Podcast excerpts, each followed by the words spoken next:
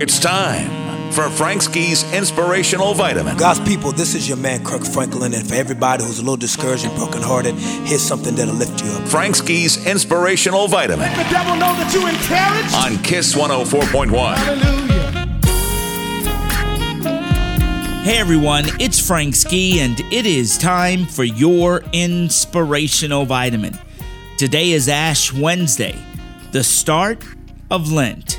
Did you know that Lent is the Christian season of preparation before Easter? Ash Wednesday today marks the first day of the start of the season of Lent, which begins 40 days prior to Easter. Now, you know, Sundays actually are not included in the count. You see, Lent is a time when many Christians prepare for Easter by observing a period of fasting, repentance, moderation, spiritual discipline.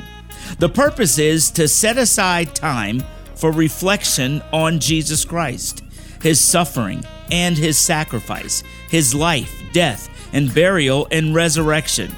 As I scrolled through Facebook this morning, I saw many of my friends giving up luxuries and making sacrifices for Lent, giving up chocolate, liquor, movies, some picking up that New Year's resolution that they gave up on.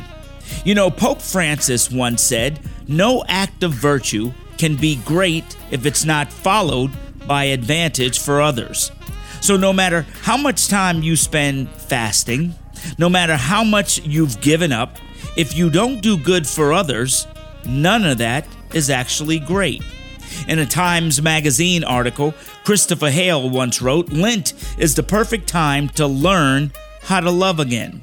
And Jesus showed us all the way. In Him, God descends all the way down to bring everyone up.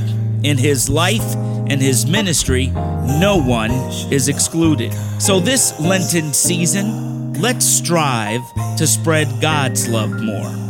I'm Frank Ski, and that, that is your Ash Wednesday inspirational vitamin.